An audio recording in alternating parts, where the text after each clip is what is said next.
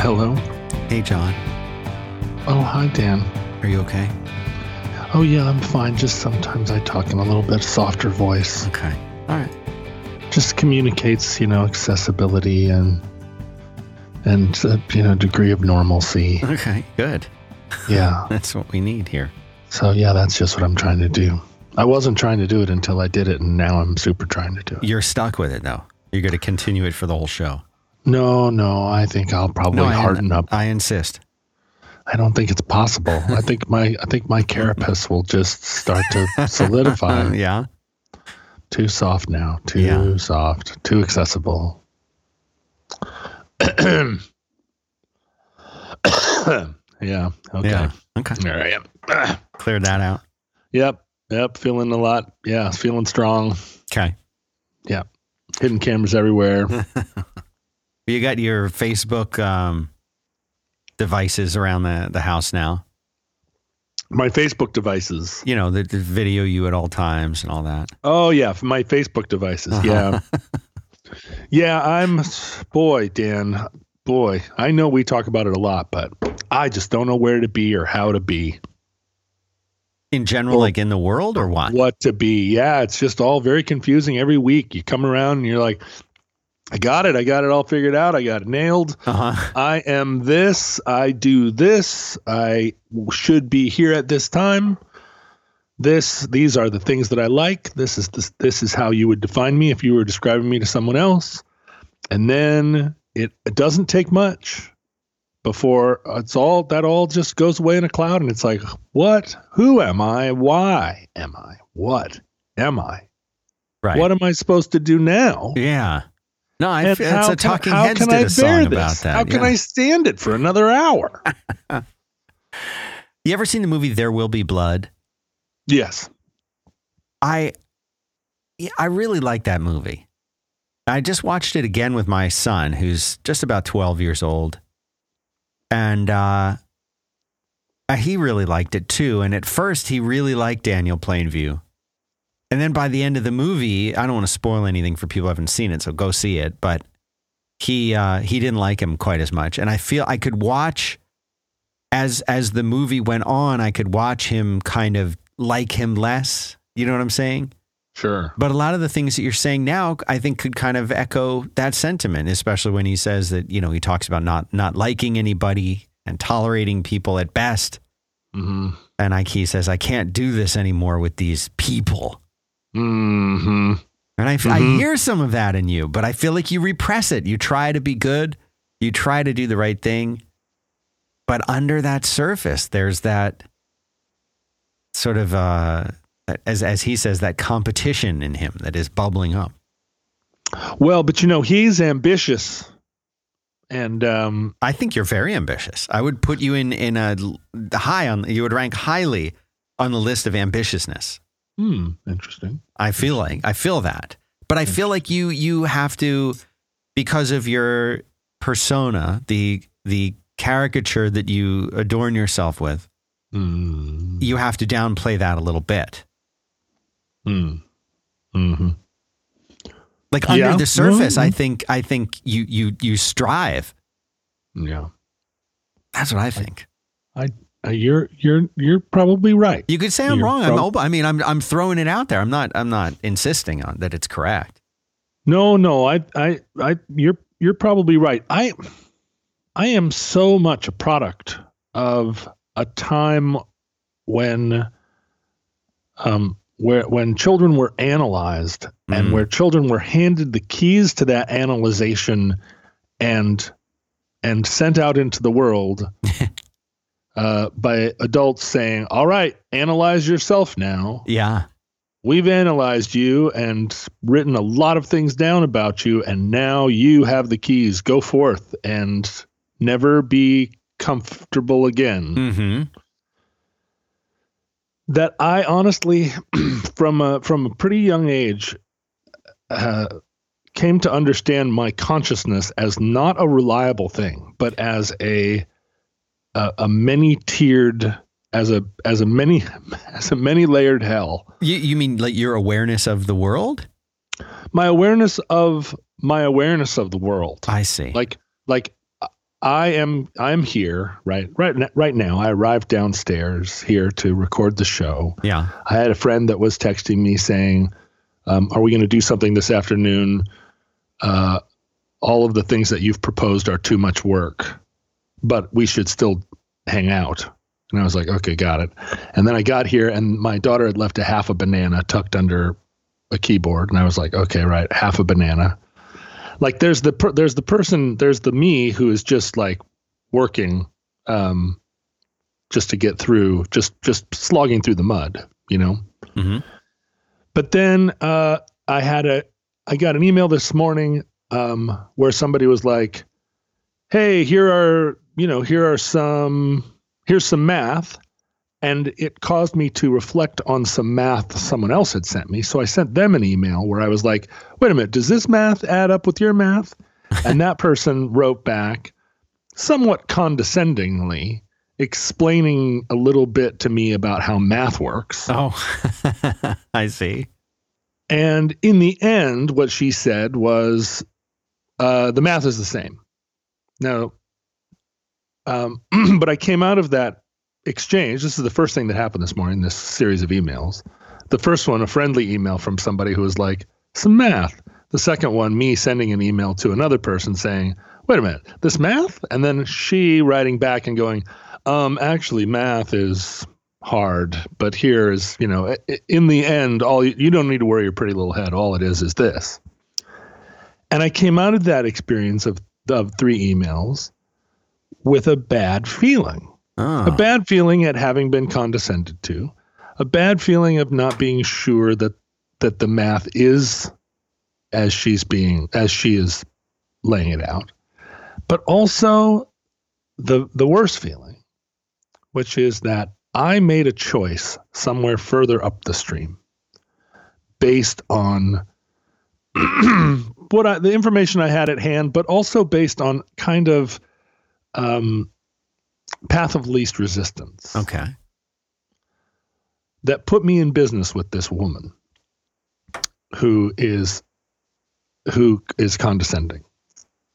And she's not condescending like to me s- specifically. It's just her manner right? I mean if the it, she just is somebody who mansplains um, to people that obviously know what ma- math is right Right.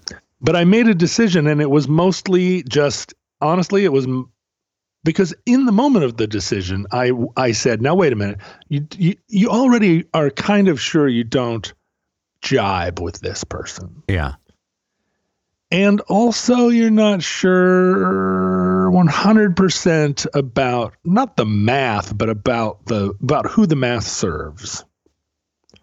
And this other guy is pretty friendly. He's pretty nice, but it would require that I stand up and walk across the room and sit down in a chair over there. And I just don't want to do that right, right. now. Right. Right. Right.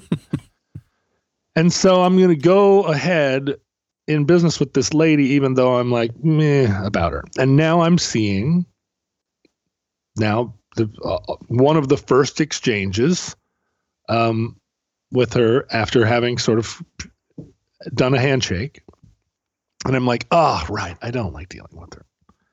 And I and I knew it, and I should have made a decision a different way up there, back up there where, you know, past John, when past John should have gotten up and walked across the room. When when past John was present John, he didn't want to deal with it. But now that Yeah. future John is present John, he's like, "What the fuck, past John? Why'd you set me up? Why'd you set me up to be now to have bitterness around a thing that shouldn't have bitterness around it?" Sure.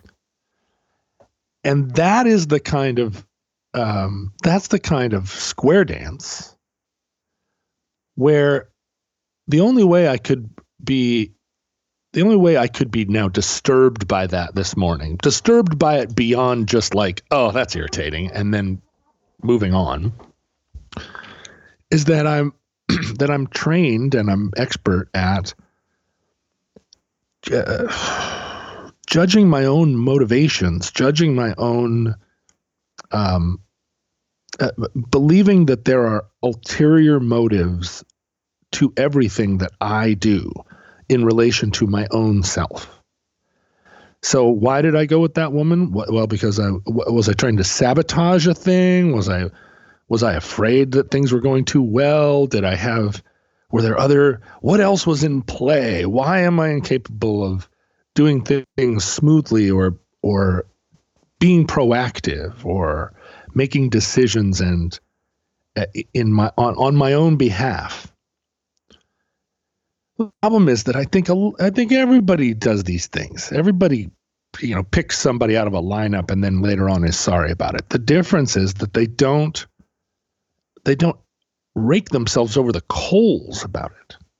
It's a small thing. It's not going to change the it's not going to change the math, first of all. I don't have to deal with this person. I'm never going to see her I'm never going to see her face. Right? It's all just email. And who knows? She may be very nice. It may just be an email tone problem or whatever. But but I but I but I latch onto these things mm-hmm. not because I'm not because other people, right? I'm not I'm not like oh why do I have to deal with other people? I latch onto them because because my question is why do I have to deal with me? you know I'm so, no, I like, know what you mean. Why the fuck do I you know why can't I water off a duck's back this? Why can't I just uh, why don't I ever just shrug and go, eh? And the reason is because it's not about them. Each one of these encounters sets off this Rube Goldberg device inside of myself where it's like, now what was what did you mean by that when you said that? That, oh, this, you know, this seems just exactly like that thing that you always do or mm-hmm. that you mm-hmm. never do, but the fact that you never do it is a sign that you'd always do it.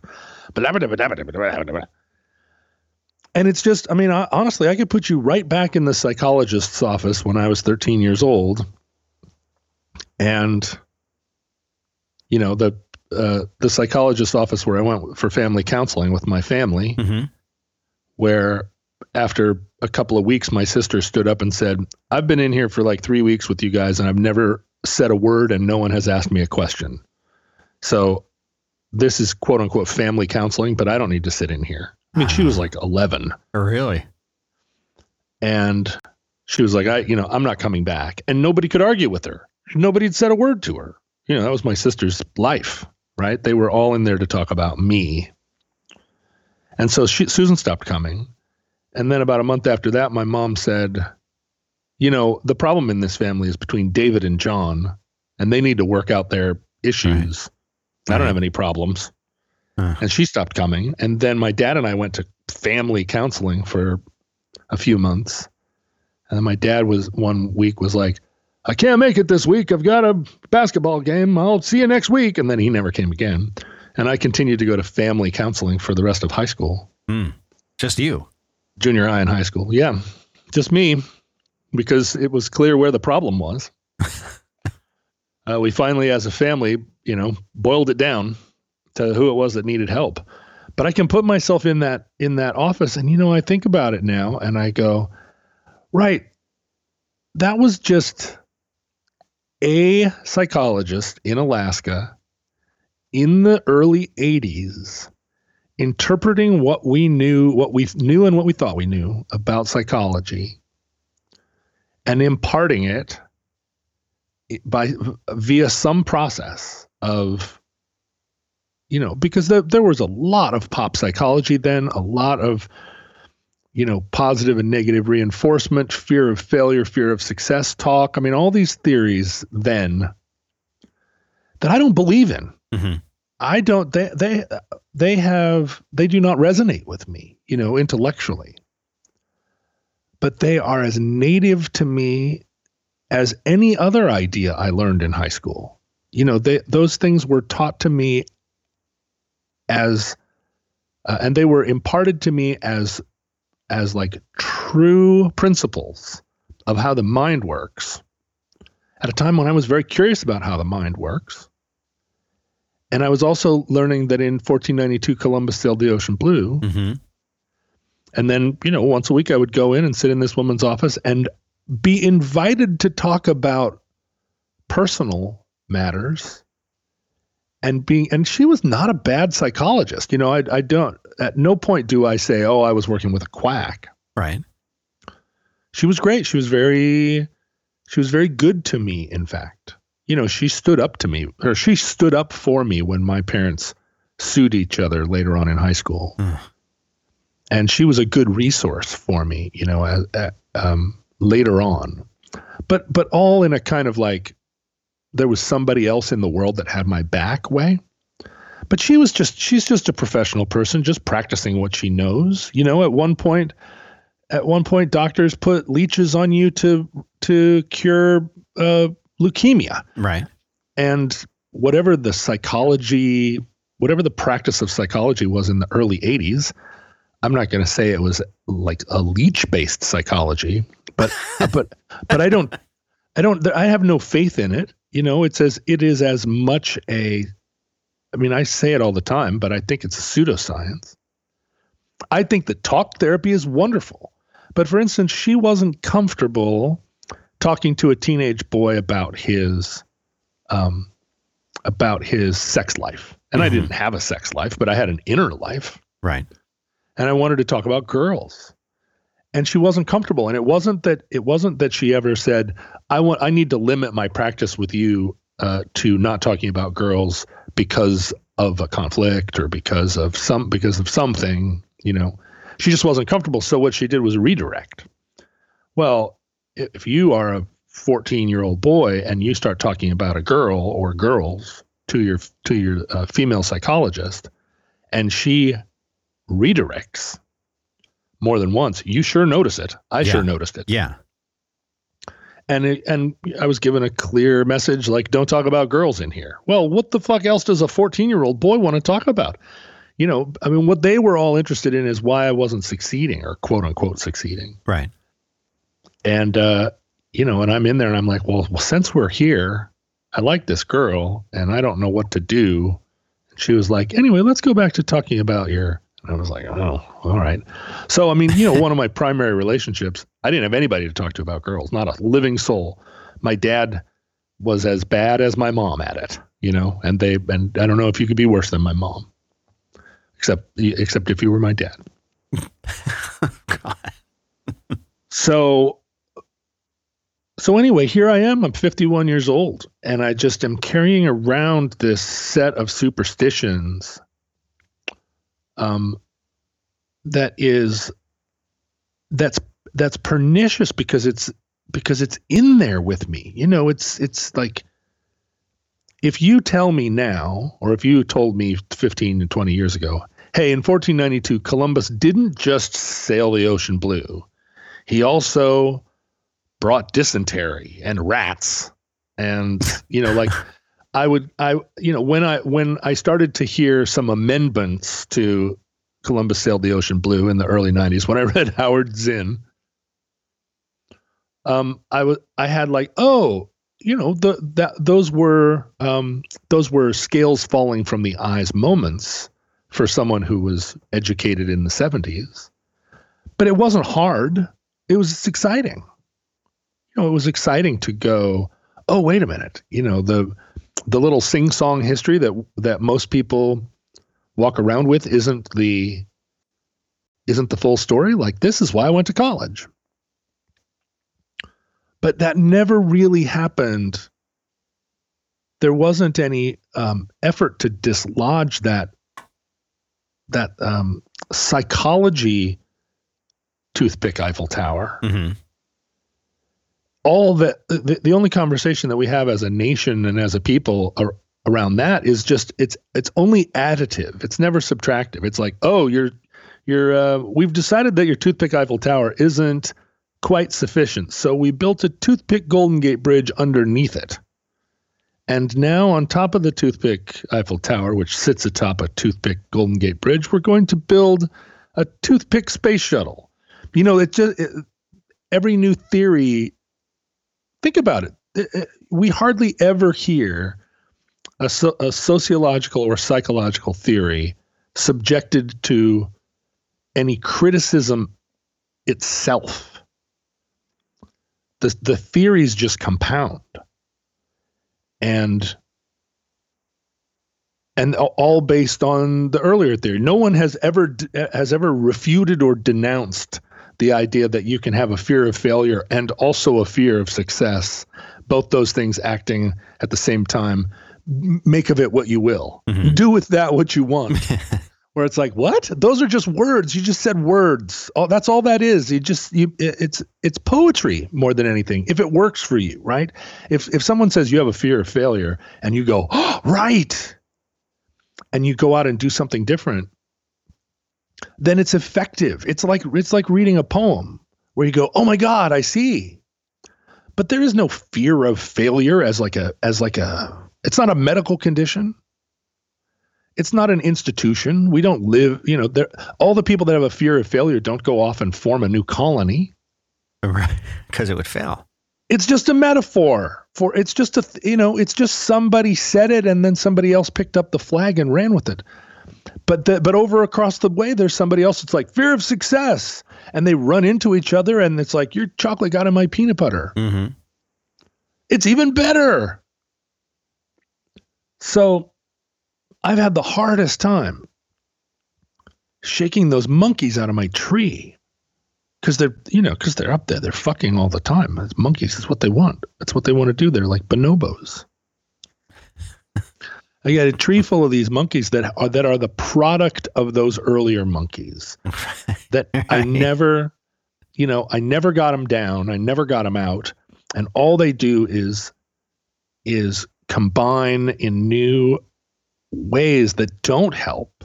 I don't think until I have a whole language. Until part of my language, part of my like self, is built out of those building blocks just, just as I think there are people out in the world who who never looked at at at the sing song history they were taught, and it became you know not just formative but like it became foundational to them. So that if you say hey columbus didn't sail the ocean blue until late 1492 early 1493 actually you're rocking their world. And they're right. and they're like fuck you.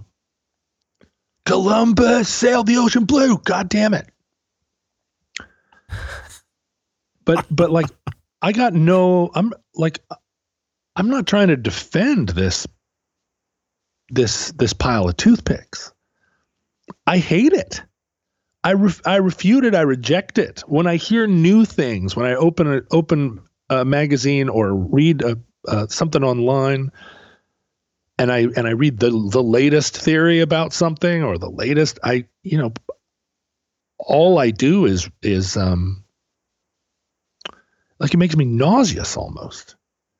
How little how little is required to put out a theory of the mind and have it accepted by people who nominally are in the business of the mind.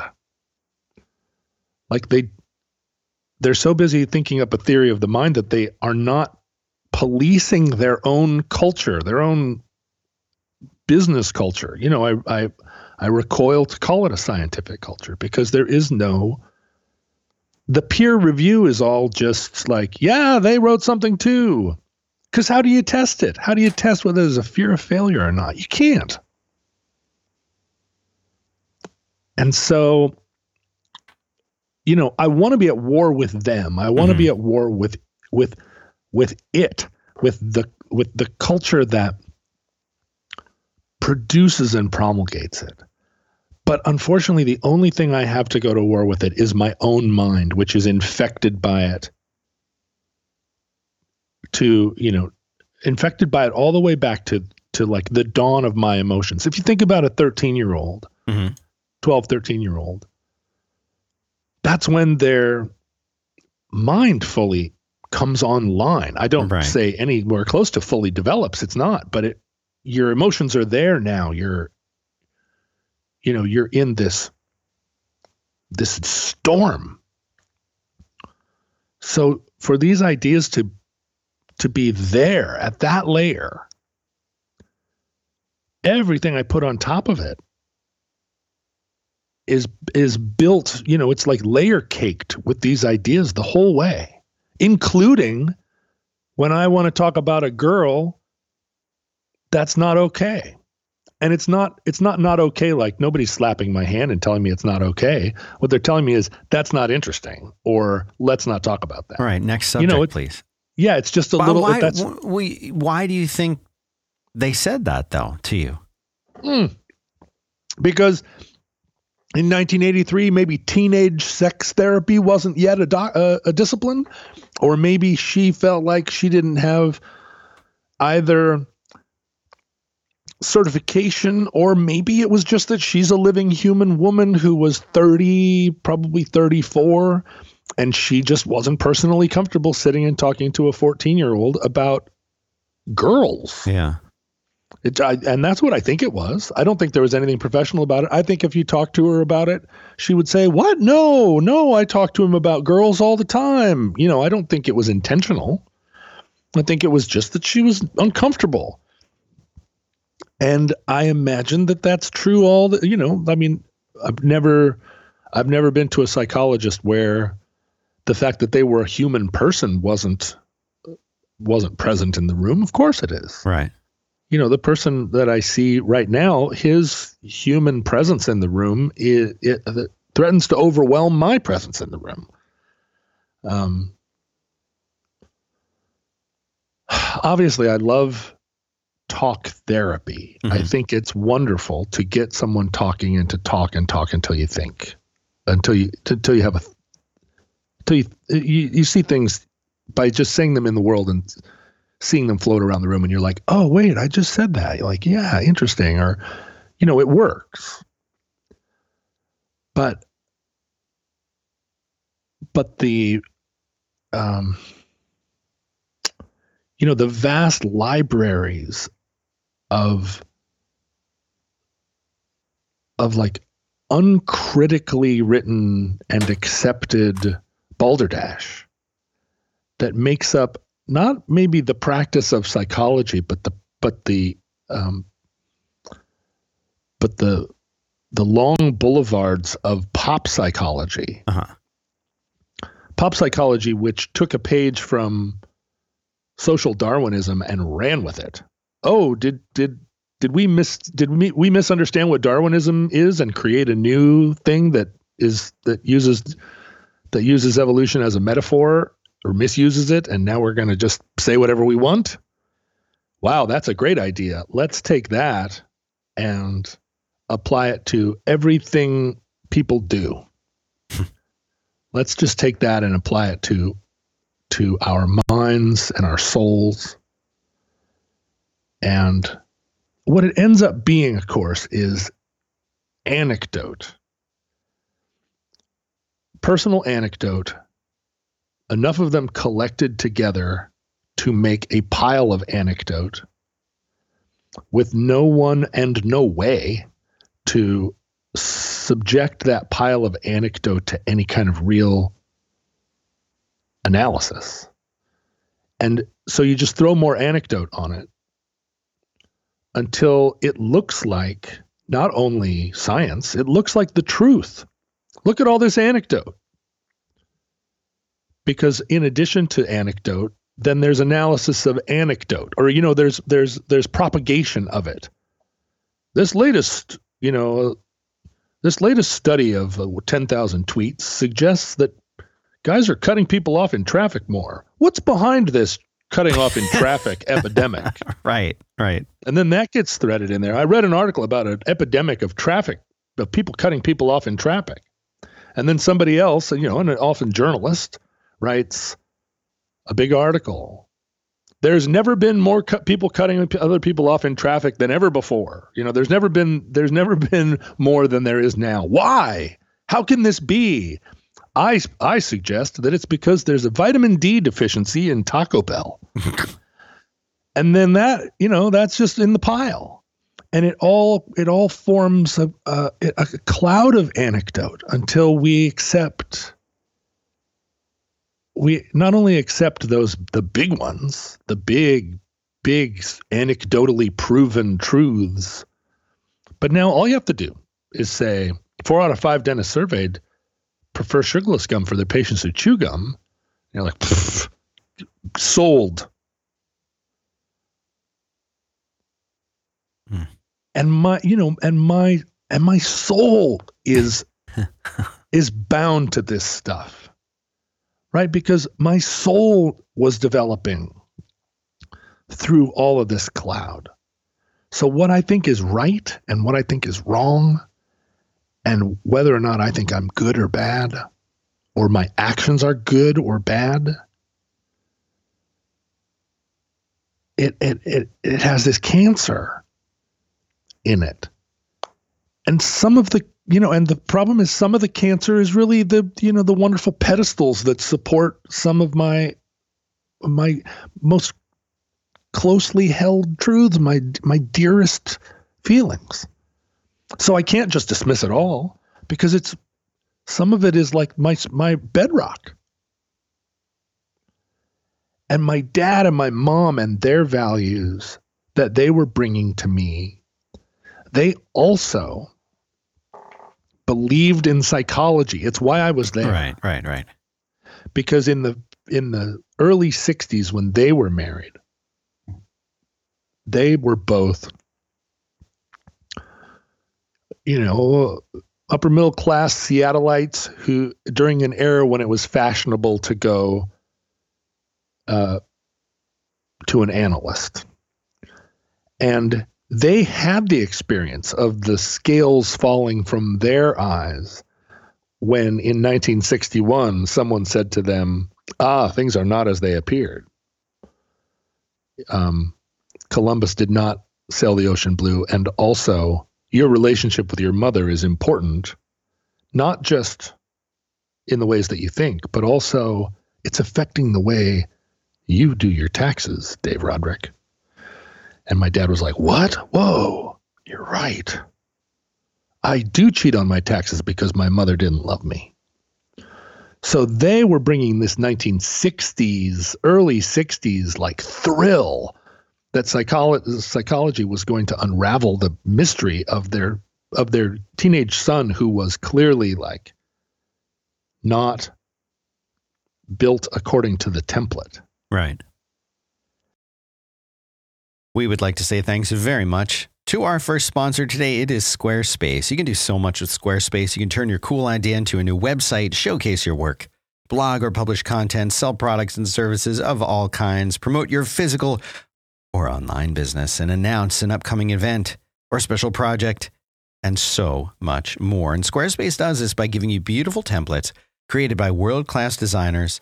They've got built in e commerce functionality the ability to customize the look and feel the settings, the products with just a few clicks, and everything is optimized for mobile right out of the box. They've even got a new way to buy domains. You can choose from over 200 extensions right there on Squarespace, one stop shop. And they're really encouraging people like us, people who make things, they, they want you to make it and use Squarespace to make it yourself and to make it stand out. That's their whole thing. You don't need to go and hire some expensive team. You've got a team. They're over there at Squarespace. Go check it out. Special URL, squarespace.com slash roadwork. That'll give you a free trial. And when you're ready to launch, use the offer code ROADWORK, one word, ROADWORK, and you will save 10% off your first purchase of a uh, website or a domain. You just want a domain, you can go there and just get the domain. You don't even have to use a website, though I recommend it. I, get, I think you should get both over there at squarespace.com slash roadwork with the promo code roadwork. Save that 10% off your first purchase. I know you will. And we thank you very much for your support. Thanks to Squarespace for making this show possible. So, but the thing is, they tied their values to it. You know, they my my mom and dad taught me about what they learned in their culture, and they and they added a they put a little bow on it uh, in the form of the experience they had analyzing their childhoods according to ni- early 1960s pop psychological trends. Right. So there was a history, you know, it felt like history also was bound to this idea. Well, before my mom and dad, there was maybe one generation earlier, maybe two if you if you went back to Vienna that were that had ever thought to think this way. And then, you know, back time immemorial, no one that this would not have been a thing, right? So 100% of 20th century phenomenon, 100% of thought technology Mm-hmm. that you know that came out of the minds of just a small handful of Viennese Jews and now is a thing that is as inextricable f- from me as I mean it is dearer to me than my religion. Uh, It, it, it functions as my religion. And um I mean it's no more gibberish than religion, so in that sense I guess you know, if I were if I were sitting here and talking to you about my Catholicism, um, and and complaining about how the guilt that's rife in that culture had inhibited me throughout my life. I mean, that's the those are just novels. That's that would be that would be a thing everyone would recognize. And I guess in that sense, what do I have to complain about? it it may you know it may be it may be why I'm such a Judeophile because uh, because it you know to that that voice in my head it resembles Woody Allen's voice Really? you know like like some somewhere in my language my inner language um there's that there's a there's a, a freudian vein that um that through the through the centuries i guess now is going to i mean i hope to i hope to arrest it now i i really don't talk to my daughter about her um about whether or not she's motivated by secret forces. I pretty much just talk to her about what she's doing on the surface of things. Every once in a while, you know, she, wh- when she was being bullied last year, it's it's irresistible. You cannot help but say the reason that he's bullying you is not that he doesn't like you. He's bullying you because he likes you. Right. Like you can't help but say that. Now in in 1850, I don't know if people Like I don't know if- even thought that way. If they even Well, thought that's the thing. about things like that. that's a such that's such a simple formulation that I don't I, I I'm not sure that I I can put eyes back before before psychiatry or before Freudianism to see if just that was country wisdom.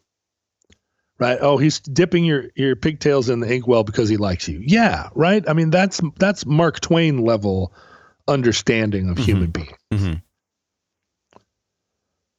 So, so I think I think the the missing piece to to put it in a 20th century context would be he's treating you that way because he likes you, and he doesn't know another way to do it because he comes from a broken home and lives in a you know he lives in an apartment building with a single mother and she is she has to work two jobs and is overtaxed and he is receiving negative reinforcement from neighborhood bullies. Or you know it would be to extend that mark twainian analysis of a situation to encompass a whole sociological profile. But even that i mean it's hard to tie it's hard to tie that exactly to any moment or movement but i try to keep it out of her i try to keep it out of her spaghettios i don't want her to sit and and start seeing like the ghosts of my psychology in her own lived experience. Mm. She can't help but but know that I am beset by ghosts. Like she sees it in me every day. She comments on it. What does she say? Well, she just wonders why I'm she just wonders why I'm not happy. And to her it's a it's it's it's really disturbing. You know what? She'll come upon me. I'm sitting in the room and she just goes, "Why are you you know, why are you frowning?" And I go, "Oh, it's just my resting dad face." And she goes, "No, I mean you're you're like you are um palpably sad. You know, in, she says it in whatever childlike way she does, but but she can't she can't escape it. It's part of her environment. That that in situations that should be simple, one of her parents is is having i'm not overcomplicating it because i'm quiet. I'm just having a, a, a, a reaction to life that is overcomplicated. I don't bring that overcomplication out into my interactions with people. Like i don't sit and ramble at her or make decisions based on I mean, to the best of my ability, I don't make decisions based on these voices. I just am fighting them all the time. There's, I mean, there's always a mountain lion on me.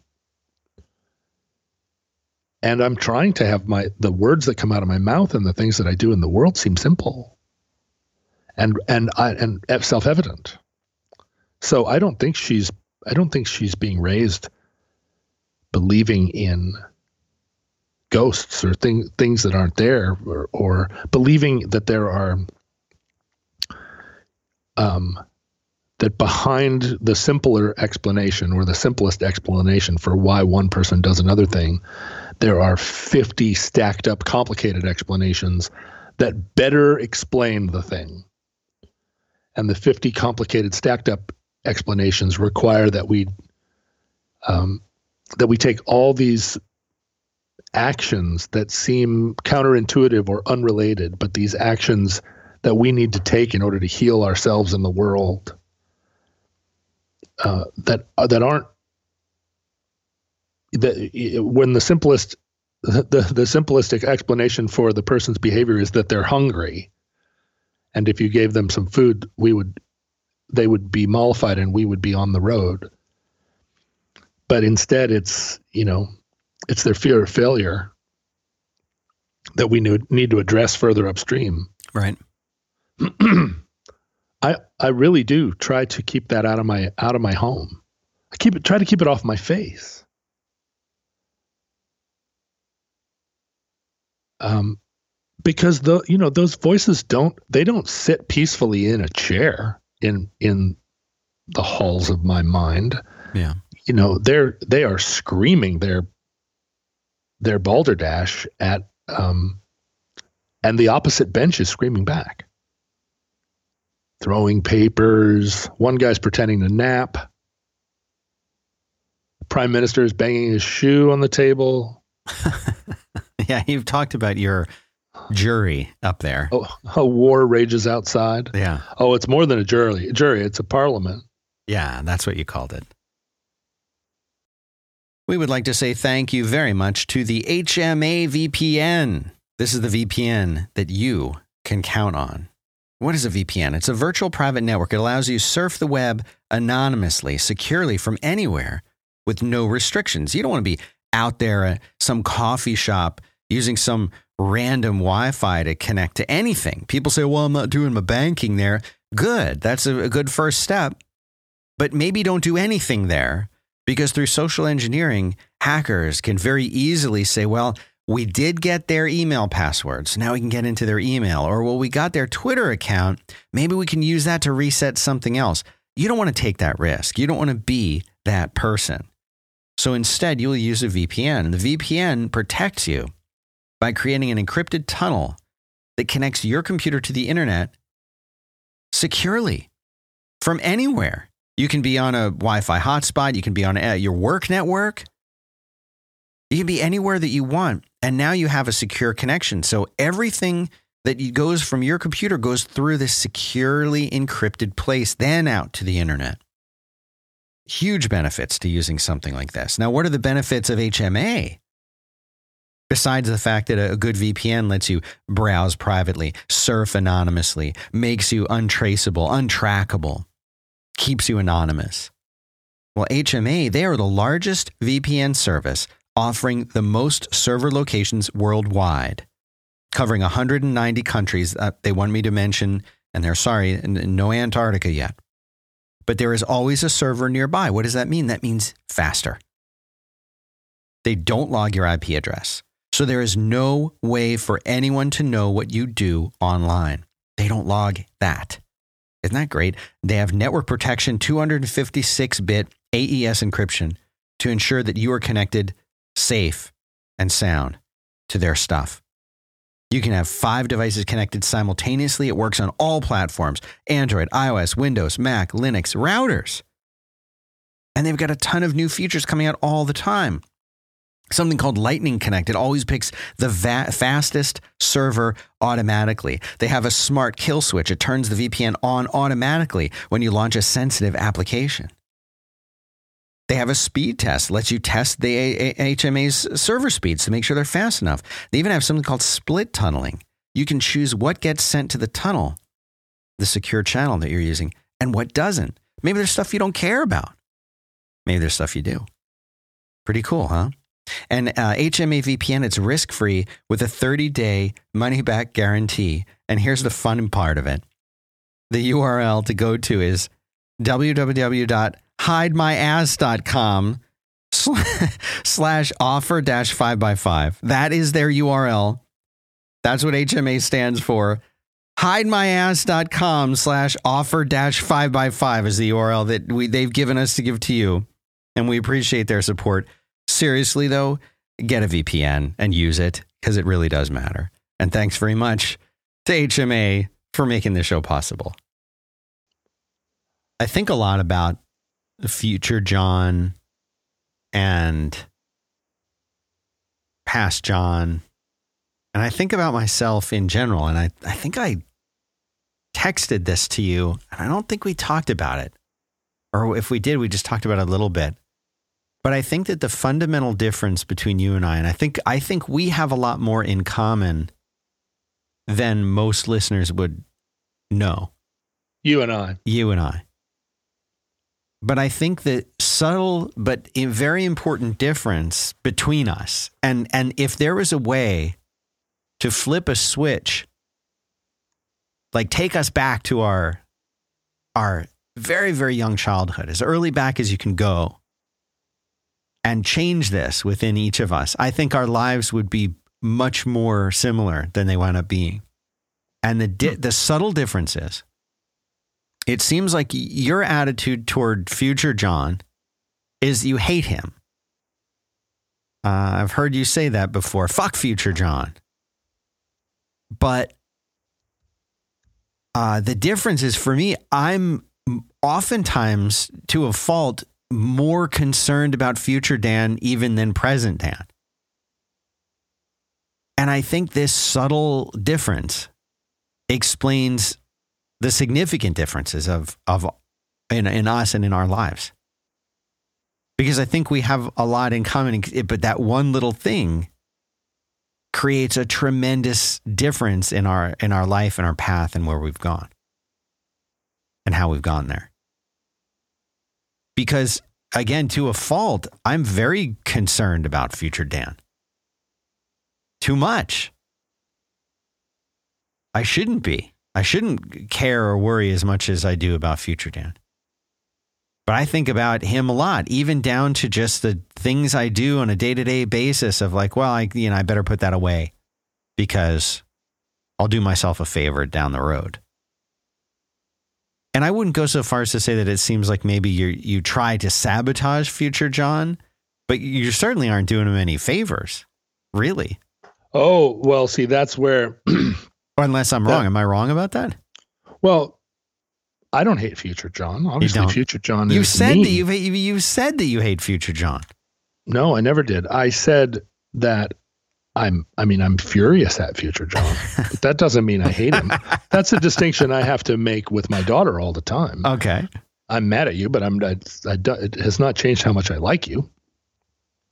I'm furious at both past John and future John. Past John has all past John has done is fail me.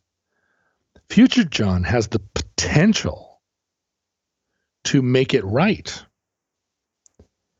And so I challenge future John. I make it hard on him to test him, to um, to give him challenges, to put him to the test, to to put his feet to the fire. So the things that I do now that don't appear to help future John are really there to help him by um by by putting him to these um, these challenges that if he succeeds at them, he will have validated his, you know, he, he will have validated his and my plan and plot, and uh, he will have um, he will have shown him to be a superior person, shown himself to be a superior person by surmounting the obstacles that I put in his way. So I'm in I'm in a very I'm in a very fraught relationship with future John because everything I do now that I that I do with the knowledge that I'll have to deal with it later. I'm not kicking the can down the road. I am I am packaging that up and sending it to him. And that's why I that's why I hate past John so much. Hmm. Cuz that seems like all he does is test me and and give me um, give me these things to do that aren't just as complicated as they naturally would be, but with the added complica- complication of an expectation that I um, that I redeem him. And you know that my work today isn't just the isn't just the burden of of the normal amount of work I would do, but I also am doing his work. Not not putting away the dishes or his work of cleaning the bathroom. I'm doing the I'm doing his work to to prove his point to show that you know that he was right all along or that um, I'm I'm like I'm I'm suffering his punishment as well because he defers. He, you know, I often defer my punishment to my future self. But it And- seems, I mean, it seems like you would only do that if you had it out for that guy. Hmm. No, because honestly, the way I was raised, to be given insurmountable tasks, unachievable goals, to be tested hmm was the that was the currency of the realm. You know, anything that anything that made you struggle made you better. Mm-hmm. I mean, my my father's father. So are you saying you would you would create things to make yourself to to provide that challenge for you? For sure. Yeah. Oh my God, Dan, constantly. The, but, but the problem is a lot of them it's very hard for me to distinguish between what were just mistakes and what were what were um what were these obstacles the, the, these intentional obstacles and that's the problem with that that email chain this morning did i fuck up 5 days ago when i didn't just stand up and walk across the room and do business with the other person instead of the the one that I ended up choosing. Was that just a fuck up? Was I just lazy? Or did I do it intentionally to myself to to punish in order to because I'm not punishing because I'm a sadist. I'm punishing in order to make the future person better and stronger. To give him more evidence um, to learn from his his past hurts. Like my grandfather was a both of them were one of them in particular was sadist. The other was just a bad. How I say this how? I mean, in what way? Well, you know, he would wake my dad up as a child, eight years old, wake him up in the middle of the night and uh, put him in an ice cold bathtub. Why? Fill the, fill the, fill the bathtub up with, with freezing cold water to make him stronger. Because did if it, did you, it work? Well, I mean, my dad was pretty strong. I don't know. I don't know how you could. How, I don't know how it could work. But you know, the idea that it sounds like it would just make you hate your parent well, it certainly made my dad hate his dad. Yeah. But it, it's you know, it is. It is what doesn't kill you makes you stronger. You know, Uh-huh. it's just in a nutshell. It it the shock of it, not just the shock of the of the cold, but the shock of the betrayal. All those things made my dad who he was. Um, you you contrast that against an alternative where eh, where you get everything you want and you certainly have different expectations of the world.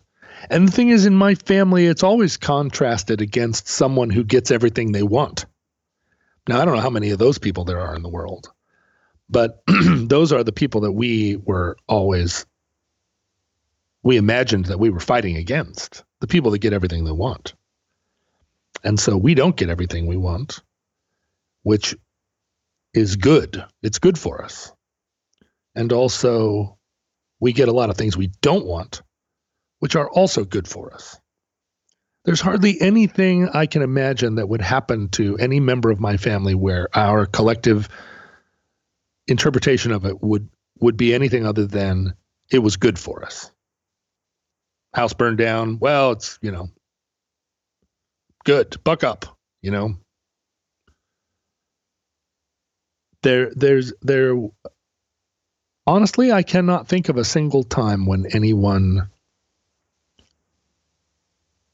comforted someone else on a loss.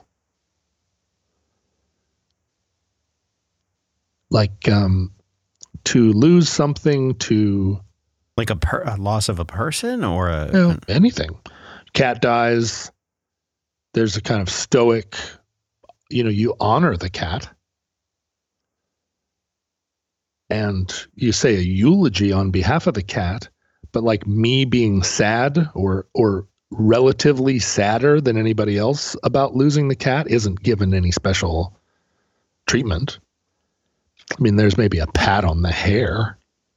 Um, but also yeah i mean loss just loss in general like it isn't recognized as um as a thing to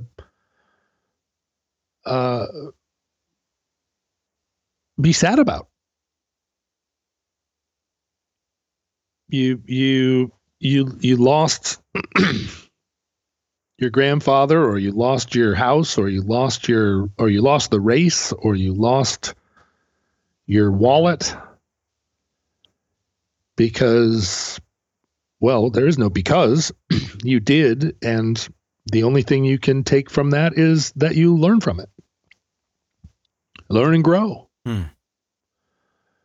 which at which on the surface is i think i still i still admire that. I mean I, I admire it a lot more than people who wallow in loss or who expect the world to stop every time they get a sliver.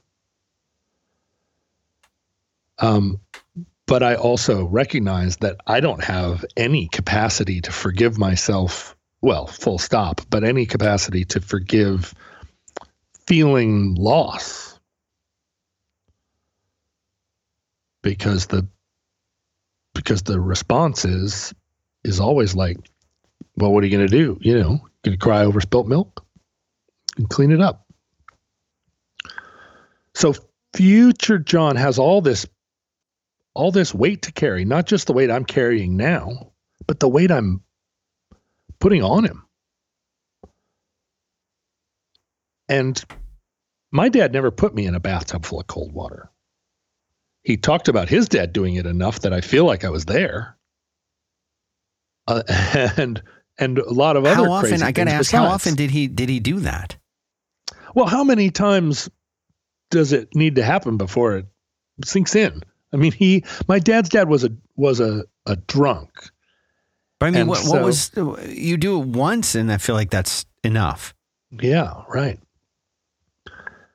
But like that's a form of that's a terrible form of of like physical abuse, but he would also wake my eight year old dad up and bring him into the into the bedroom and have my dad adjudicate the disputes between his mother and father.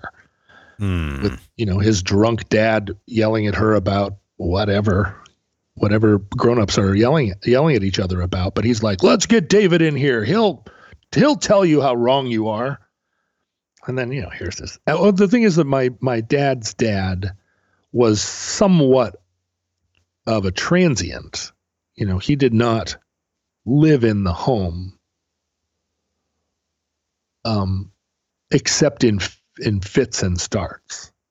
Um he lived in los angeles. He he came and went and was um and was like disparaged by all my grandmother's family. There were, you know, there I've I've found all these letters from various uncles who were um, because my grandmother was a music teacher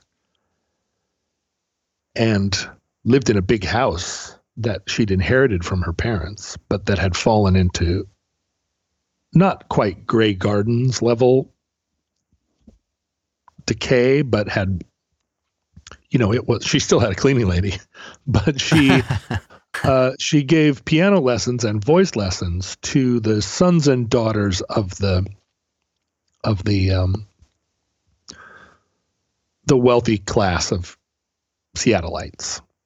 And she and her brothers you know the, her parents both came from the south and had arrived here from kentucky in the 1870s and so there was this sort of sense of kentucky gentility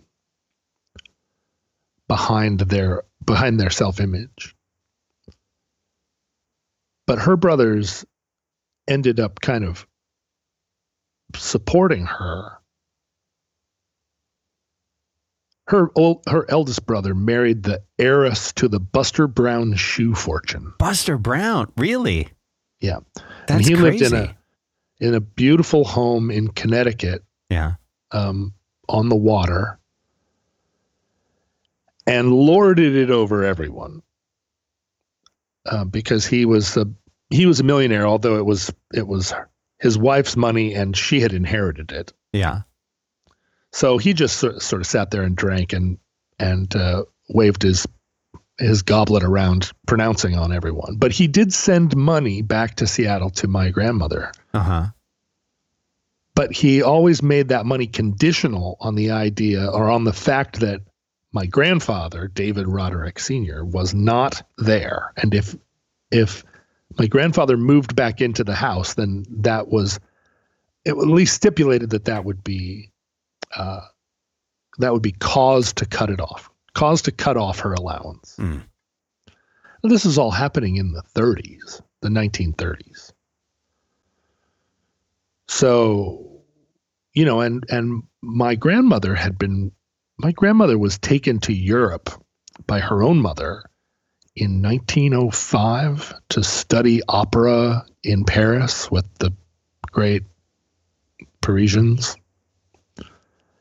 And and was and believed of herself and and what and it was intended that she become um, uh, like a singer on the international stage, a debutante, and a and I think I think the Kentucky side of the family believed that maybe she was their great hope,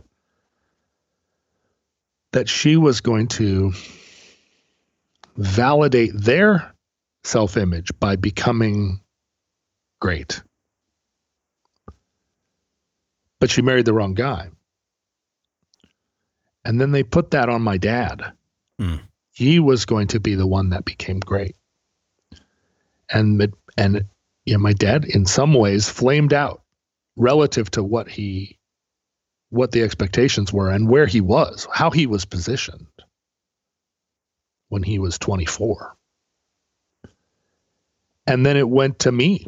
It went to my brother David and my brother David completely flamed out. I mean, cratered. So it went to me, and you know, I think I I I don't think you could argue that I flamed out, but definitely like pretty shot up. Um, maybe the tail gunner got shot out of there. We're not going to figure it out until we land. He's not responding. that's how. That's your your description of your of yourself. I mean, relative to what the expectations were. The thing is, all the way along the way, like like I said, my grandmother's eldest brother was a millionaire. My and her younger brother was a Seattle City councilman who came up with the idea for the World's Fair. But somehow she was wait, the one wait, that wait, they wait, wait, what? My uh, my great uncle Al Rochester was a Seattle City councilman who, in the in the moment of 1949 or whenever it was, made the first suggestion that Seattle have a World's Fair and was the early was one of a little team of guys, the early booster of what became the World's Fair and the Space Needle and all that. And in the official, and this was the story that was told around the dinner table when I was a kid.